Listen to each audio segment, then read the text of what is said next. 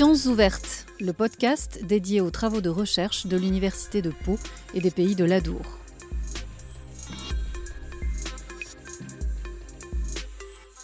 Ce nouvel épisode de Sciences ouvertes est consacré à la recherche en droit avec Louis de Fontenelle, enseignant-chercheur à l'UPPA, maître de conférences en droit public et spécialiste du droit de l'énergie.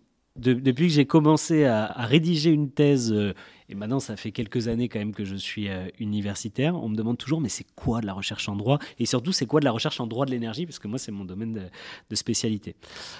Donc la recherche en droit, c'est l'analyse de la manière dont sont prises les normes dans un système juridique donné, un État, une collectivité territoriale, l'Union européenne, et la façon dont sont euh, prises les décisions de justice, bah, quel que soit le juge, et d'essayer d'avoir cette analyse de manière prospective, c'est-à-dire d'essayer de se projeter dans l'avenir en essayant de réfléchir à l'évolution des règles de droit, à l'évolution des jurisprudences. Finalement, le chercheur en droit, c'est quelqu'un qui va chercher à comprendre les dynamiques des systèmes juridiques, c'est-à-dire qu'il ne va pas simplement comme pourrait avoir un avocat, même si un avocat a un concept de ce qu'est euh, les dynamiques juridiques, hein, il n'y a pas de souci là-dessus. Mais un avocat, quand vous allez lui poser une question, il va réfléchir à droit constant, à droit positif, c'est-à-dire qu'il va venir regarder quelle est la règle de droit, il va l'appliquer à votre cas concret. Un chercheur en droit, il va essayer de comprendre comment, quelles sont les grandes dynamiques des systèmes juridiques contemporains. Donc l'Union européenne, le système juridique international, les systèmes juridiques étatiques, les systèmes juridiques locaux.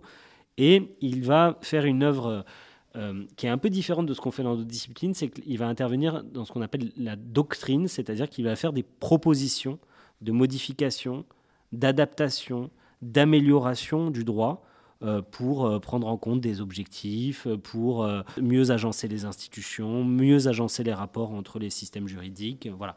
Donc finalement, le chercheur en droit, c'est quelqu'un qui a pour objet de recherche le droit et qui va déployer une méthodologie, une, méthode d'analyse juridique sur cet objet qui est le droit. Comment vous intervenez et qu'est-ce que vous aidez à, débloquer en quelque sorte? Est-ce que on peut dire ça comme ça? Oui, je, pense qu'on peut dire ça comme ça, c'est-à-dire que il y a des limites juridiques et nous, on essaye de les dépasser pour, euh, euh, plusieurs raisons que je vais évoquer. Donc moi, j'interviens sur trois domaines d'études. J'interviens sur les questions des transitions énergétiques, les questions des mobilités durables et les questions des ressources naturelles. Et à chaque fois, c'est à peu près la même méthode que j'emploie, c'est-à-dire que euh, je, je viens observer l'état du droit positif, donc applicable par exemple au domaine minier, la façon dont on euh, euh, extrait euh, des substances minérales ou fossiles du sous-sol. Donc je vais regarder quel est le droit. Je vais voir quelles sont les dynamiques contemporaines, donc par exemple les dynamiques politiques, les dynamiques sociales, les dynamiques économiques, et qui viennent euh, euh, se, concrétiser dans de nouvelles normes juridiques. Bah, là, en l'occurrence, les grandes dynamiques, c'est la sécurité d'approvisionnement en matériaux critiques, c'est euh, la sécurité d'approvisionnement en énergie fossile, parce qu'on en a encore besoin, c'est la question de l'enfouissement des déchets nucléaires. C'est ça les grandes dynamiques. Et donc moi, je vais essayer de réfléchir au grand cadre juridique existant et à comment est-ce qu'il pourrait évoluer pour prendre en compte justement des, problématiques qui sont de plus en plus complexes. C'est-à-dire comment est-ce qu'on concilie euh, en matière de, de droit minier la sécurité d'approvisionnement, la décarbonisation dont on a besoin pour euh, justement avoir moins d'émissions carbone et euh, les notions de justice, c'est-à-dire comment est-ce que quand on extrait des matériaux, on respecte les droits et libertés fondamentaux. Voilà, ça c'est typiquement l'objet sur lequel j'interviens. Et ça, ce que je fais en matière minière, je suis capable de le faire en matière de mobilité durable ou en matière de transition énergétique. C'est juste finalement des domaines d'activité qui sont différents, mais la méthode est, est principalement la même. Et donc comment ça se passe en fait, votre travail de recherche au jour le jour? Est-ce qu'on vient vous voir avec des situations est-ce que c'est vous qui choisissez votre objet de recherche et vous vous dites là, il faut absolument qu'on euh, regarde ça euh, Comment ça se passe? Bah, C'est un peu les deux en réalité. C'est-à-dire que Très clairement, les domaines sur lesquels j'interviens, transition énergétique, ressources naturelles, euh, question des mobilités durables, c'est des questions qui sont posées socialement. Il suffit d'allumer sa télé le soir, de lire les journaux, on voit bien que c'est des sujets qui sont évoqués quotidiennement. Euh, la crise des marchés de l'énergie, euh, la crise des énergies fossiles, euh, les problématiques d'approvisionnement en matériaux, la nécessité de ne plus utiliser son véhicule diesel, etc. etc. Il y, a bien des sujets qui nous sont amenés par la société et par qui concrètement dans la société bah, Nous, c'est la plupart du temps l'État qui vient nous voir ou des collectivités territoriales, des opérateurs économiques des associations de citoyens, euh, voilà un ensemble d'acteurs qui viennent nous poser des questions en nous disant et comment est-ce que d'un point de vue juridique, vous prenez en compte ça? Donc ça, c'est un, premier temps. C'est vrai qu'on a cette sollicitation qui vient euh, en quelque sorte de la société. Mais en même temps, on réfléchit aussi, parce qu'on a des réflexes juridiques, on va dire, à euh, des sujets qui ne nous sont pas amenés, mais qu'on considère comme étant capital pour notre travail. Vous anticipez quoi Exactement. Je pense notamment à la question des biens communs. On en a beaucoup parlé. Mais la question du bien commun, c'est des questions de régime juridique de propriété qui sont complètement différents des régimes juridiques de propriété qu'on connaît nous. Et du coup, nous, on va avoir des réflexes de se dire, bah tiens, il y a ce concept juridique sur lequel il peut être intéressant de produire du travail pour être pertinent quand il y aura un besoin de réglementation. Finalement, il faut quand même l'admettre, les juristes essaye de dessiner un certain ordre social. Moi, dans le cadre de ma recherche, j'essaye d'avoir deux curseurs. J'ai deux valeurs principales en tant que juriste. C'est la question de la justice, donc très concrètement le respect des droits et libertés, et c'est la question du contrat social qui est pour moi très important, c'est-à-dire comment on fait en sorte que les territoires sur lesquels s'implantent des projets, les conséquences du réchauffement climatique qui sont vécues par euh, certaines populations dans certaines régions du monde fassent l'objet d'une sorte de contrat, c'est-à-dire d'une acceptation, d'une entente sur les moyens qu'on met en œuvre pour pouvoir résoudre les difficultés ou pour pouvoir construire de nouveaux modèles de société.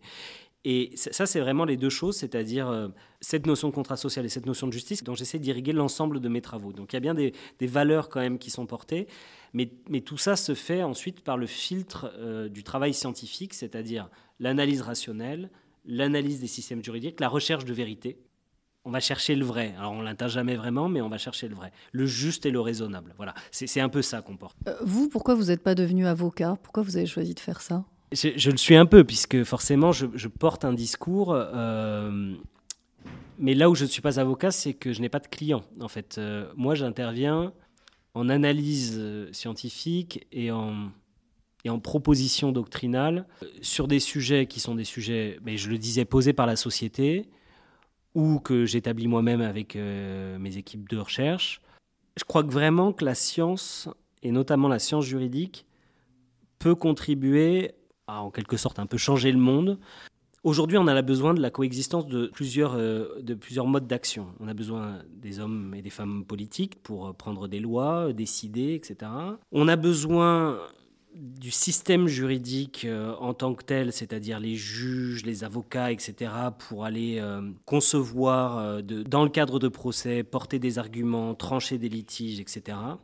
Et on a besoin, juridiquement parlant, des professeurs de droit pour intervenir un peu à l'extérieur, en observation du système, pour essayer de comprendre la façon dont les choses évoluent et la façon dont elles devraient évoluer. Et on a besoin, en fait, en quelque sorte, de ce regard extérieur parce que le système est tellement complexe, les choses sont tellement compliquées que il faut se donner les outils de la rationalité extérieure pour essayer de comprendre les phénomènes et de bien les expliquer. Et moi, je suis bien aujourd'hui à ma place, qui est celle d'un scientifique qui observe la société, qui observe les phénomènes, qui propose euh, de, nouveaux modèles, mais qui n'a pas, je ne décide pas. J'interviens pas dans le système juridique. Donc je suis en quelque sorte extérieur. C'est un peu frustrant parfois, mais je pense que c'est nécessaire. C'est ma mission, quoi, on va dire. Et donc, est-ce que toutes ces thématiques euh, donc, auxquelles vous avez affaire et, tous ces mécanismes différents qui, euh, qui, qui s'entrechoquent, entre guillemets, depuis 20-30 ans, ces thématiques, elles se sont complexifiées? Je peux vous donner plein d'exemples de la complexification de nos systèmes juridiques, mais je pense que j'ai même pas besoin de l'expliquer, que tout le monde en a l'intuition. Là, je suis convaincu que tous ceux qui, qui nous entendent en ont l'intuition. C'est-à-dire qu'on a, on a des systèmes juridiques qui se sont considérablement étoffés. Qu'est-ce que ça veut dire un système juridique qui s'étoffe? Un système juridique, c'est pas très compliqué en réalité. C'est des normes qui sont hiérarchisées, la Constitution, les lois, des actes administratifs. C'est des juges qui rendent des décisions de justice et c'est des institutions qui font fonctionner le tout. Et en fait, pourquoi ça s'est complexifié? Parce que le monde s'est complexifié. Il y a beaucoup plus de relations, il y a une mondialisation des échanges, il y a des problématiques qui sont de niveau global, qui sont internationales et même globales aujourd'hui, qui, traversent les États. Et du coup, on a pris beaucoup plus de normes, beaucoup plus d'institutions et il y a beaucoup plus de décisions de justice qui sont rendues. Et tout ça fait système, ça s'agence, ça s'enchevêtre, etc. Mais il y a quand même un sens général, mais qui est juste beaucoup plus complexe, pour pas dire euh, compliqué. Comme c'est des sujets qui sont au cœur du cœur d'une problématique contemporaine qui est le réchauffement climatique, eh bien, il y a énormément de normes, énormément d'institutions, et énormément de, décisions de justice qui sont rendues là-dessus. La complexité, je, tiens quand même à le dire, c'est pas forcément un problème. Hein. Euh, euh, l'être humain a cette capacité de monter des systèmes sociaux, des systèmes juridiques qui sont complexes, et tant mieux. La problématique, c'est qu'il faut que ce système il soit efficace. Et en fait, il faut que ça fonctionne. Et l'objectif, il est tout simple. Hein. On les connaît. C'est contenu euh, euh, dans euh, les accords de Paris. C'est fixé par le GIEC. C'est qu'il faut contenir le réchauffement climatique dans des objectifs qu'on s'est collectivement fixés. Et pour ça, il faut mettre en branle tous les efforts. Donc, c'est-à-dire que toutes les normes doivent converger. Toutes les institutions doivent converger, tous les acteurs doivent converger, le juge doit s'approprier tout ça. Et, moi, mon, office en tant que, scientifique, c'est de faire en sorte que, peu importe que ce soit complexe, pourvu que ce soit efficace. Et si c'est très compliqué, à la limite, c'est pas grave, à la condition que ce soit opérationnel et qu'on puisse rapidement euh, faire une transition. À l'Université Paris-Dauphine, Louis de Fontenelle participe à un colloque de l'Association française de droit de l'énergie sur la souveraineté énergétique, organisé notamment avec l'Université de Pau et des Pays de l'Adour et le CNRS. Et les termes qui sont utilisés sont quand même extrêmement importants, c'est-à-dire qu'on a quand même un conflit d'usage du mot de souveraineté dans la bouche d'Ursula von der Leyen, dans celle d'Emmanuel Macron, je ne crois pas que ça renvoie à la même réalité. Et, c'est là que le projet européen est, au cœur et que le rôle des juristes doit l'être aussi. C'est peut-être de concevoir l'énergie, peut-être de renforcer la compétence énergétique européenne, mais aussi de concevoir euh, l'avenir énergétique et, le fait de surmonter les crises énergétiques comme euh, devant être inscrit dans le projet européen. Je vous remercie. Pourquoi c'est important, vous, en tant que chercheur en droit, de, faire ce genre d'intervention? Quel est l'impact de, ça? Aujourd'hui, j'ai été sollicité pour travailler sur la question euh, du concept de souveraineté énergétique et notamment de sécurité d'approvisionnement lié à la question des droits et libertés.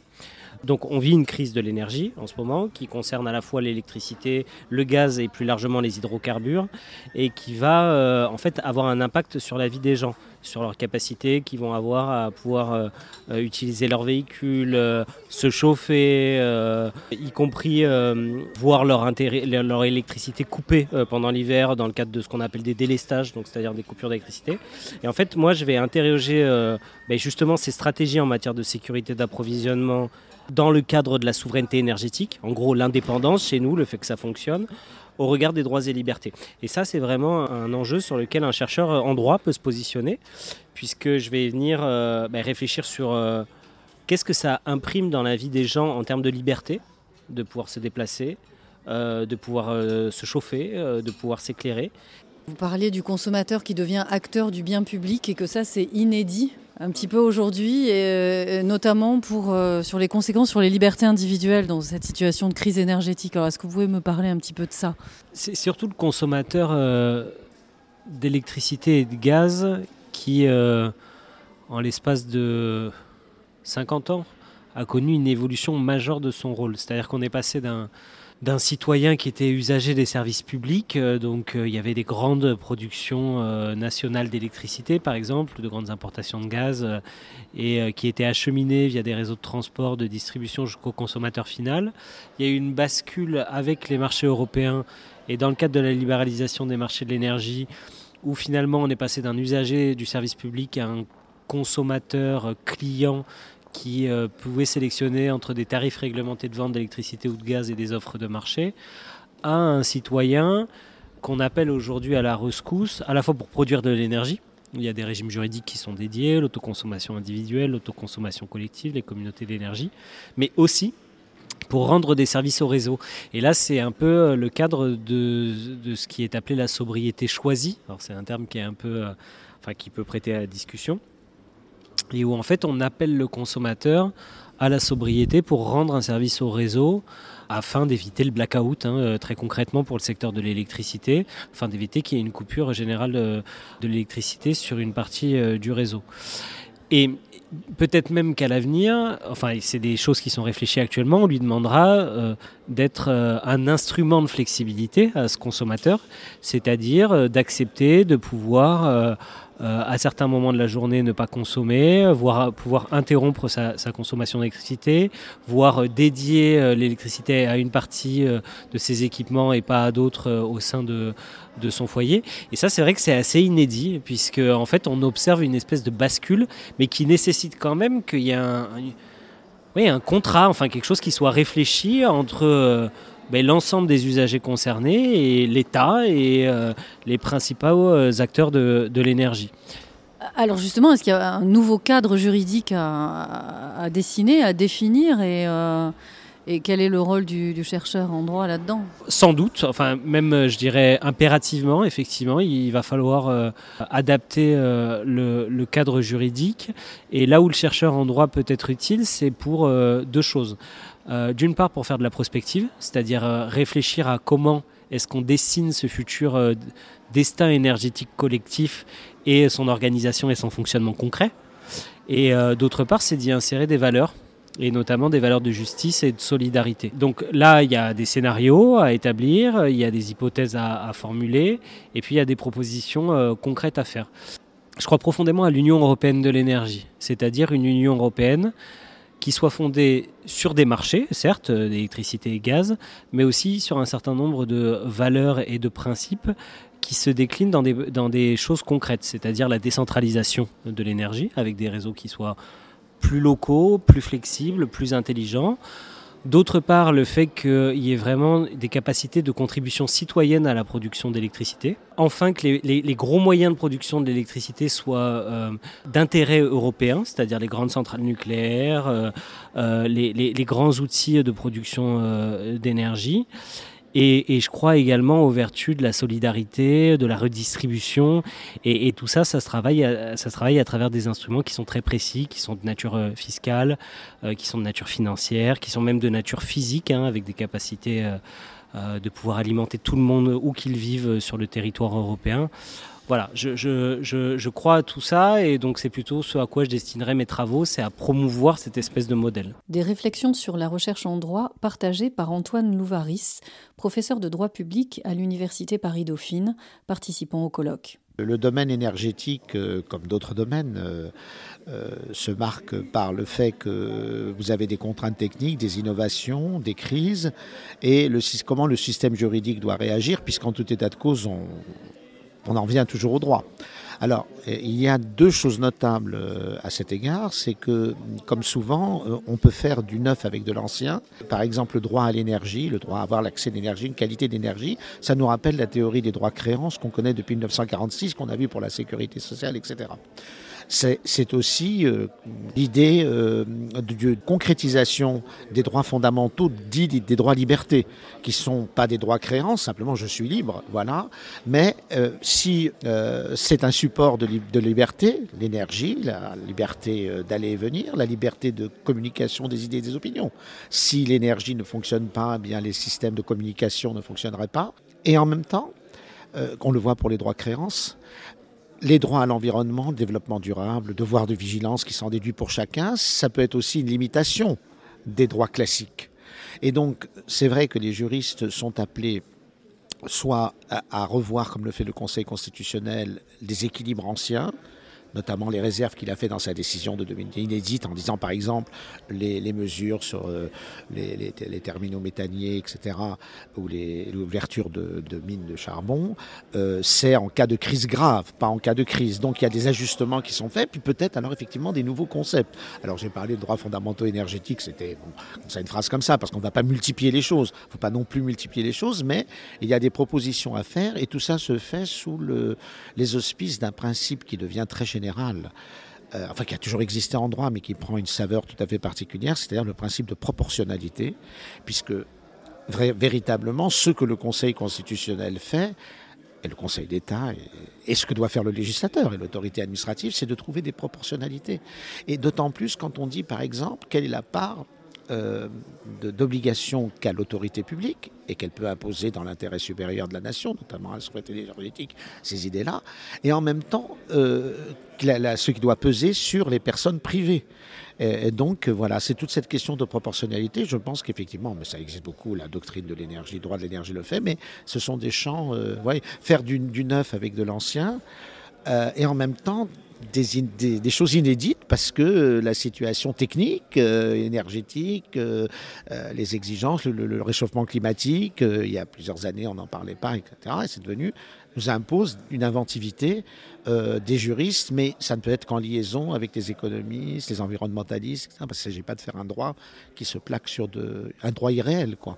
Et en même temps, le droit et là aussi pour encadrer le réel. Et par contre, ce que peut faire le droit, c'est faire un bilan, la, rétroactivité des erreurs, ou alors euh, des, bilans d'effectivité, d'efficacité. On a, eu tel instrument, mais qu'est-ce que ça a donné réellement? Participer à la prospection, oui, mais ça ne peut être qu'en résonance avec les scientifiques, les environnementalistes, les économiques.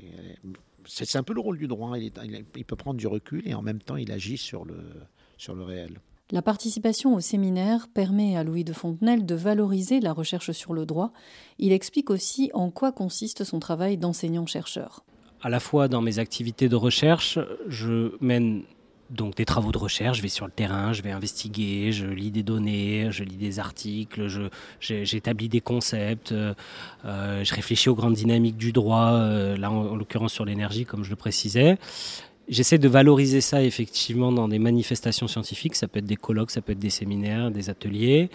Euh, je le traduis également dans des publications hein, euh, que je rédige dans des revues nationales ou internationales. J'essaye de, même de valoriser ça à travers des choses qui sont plus inédites. Là, on va structurer un, on va mettre en place un événement qui lira un colloque et une exposition grand public sur les communautés d'énergie. C'est-à-dire, c'est quoi une communauté d'énergie? Comment est-ce que moi, euh, habitant de tel village, je peux m'investir dans un collectif citoyen pour produire euh, de l'électricité sur mon territoire? Et après, je suis aussi enseignant, c'est-à-dire que je forme des étudiants à cette pensée euh, complexe du droit de, de l'énergie et des doctorants qui, eux, travaillent sur les recherches. Donc là, j'encadre plutôt leurs travaux pour qu'ils produisent ben, de nouvelles de nouvelles pensées, euh, de nouvelles analyses euh, sur euh, l'évolution des, systèmes de l'énergie. Christopher Ménard, président de l'Association française de droit de l'énergie, directeur juridique d'Enedis, préside le colloque. Il revient sur l'importance de la recherche en droit et son impact.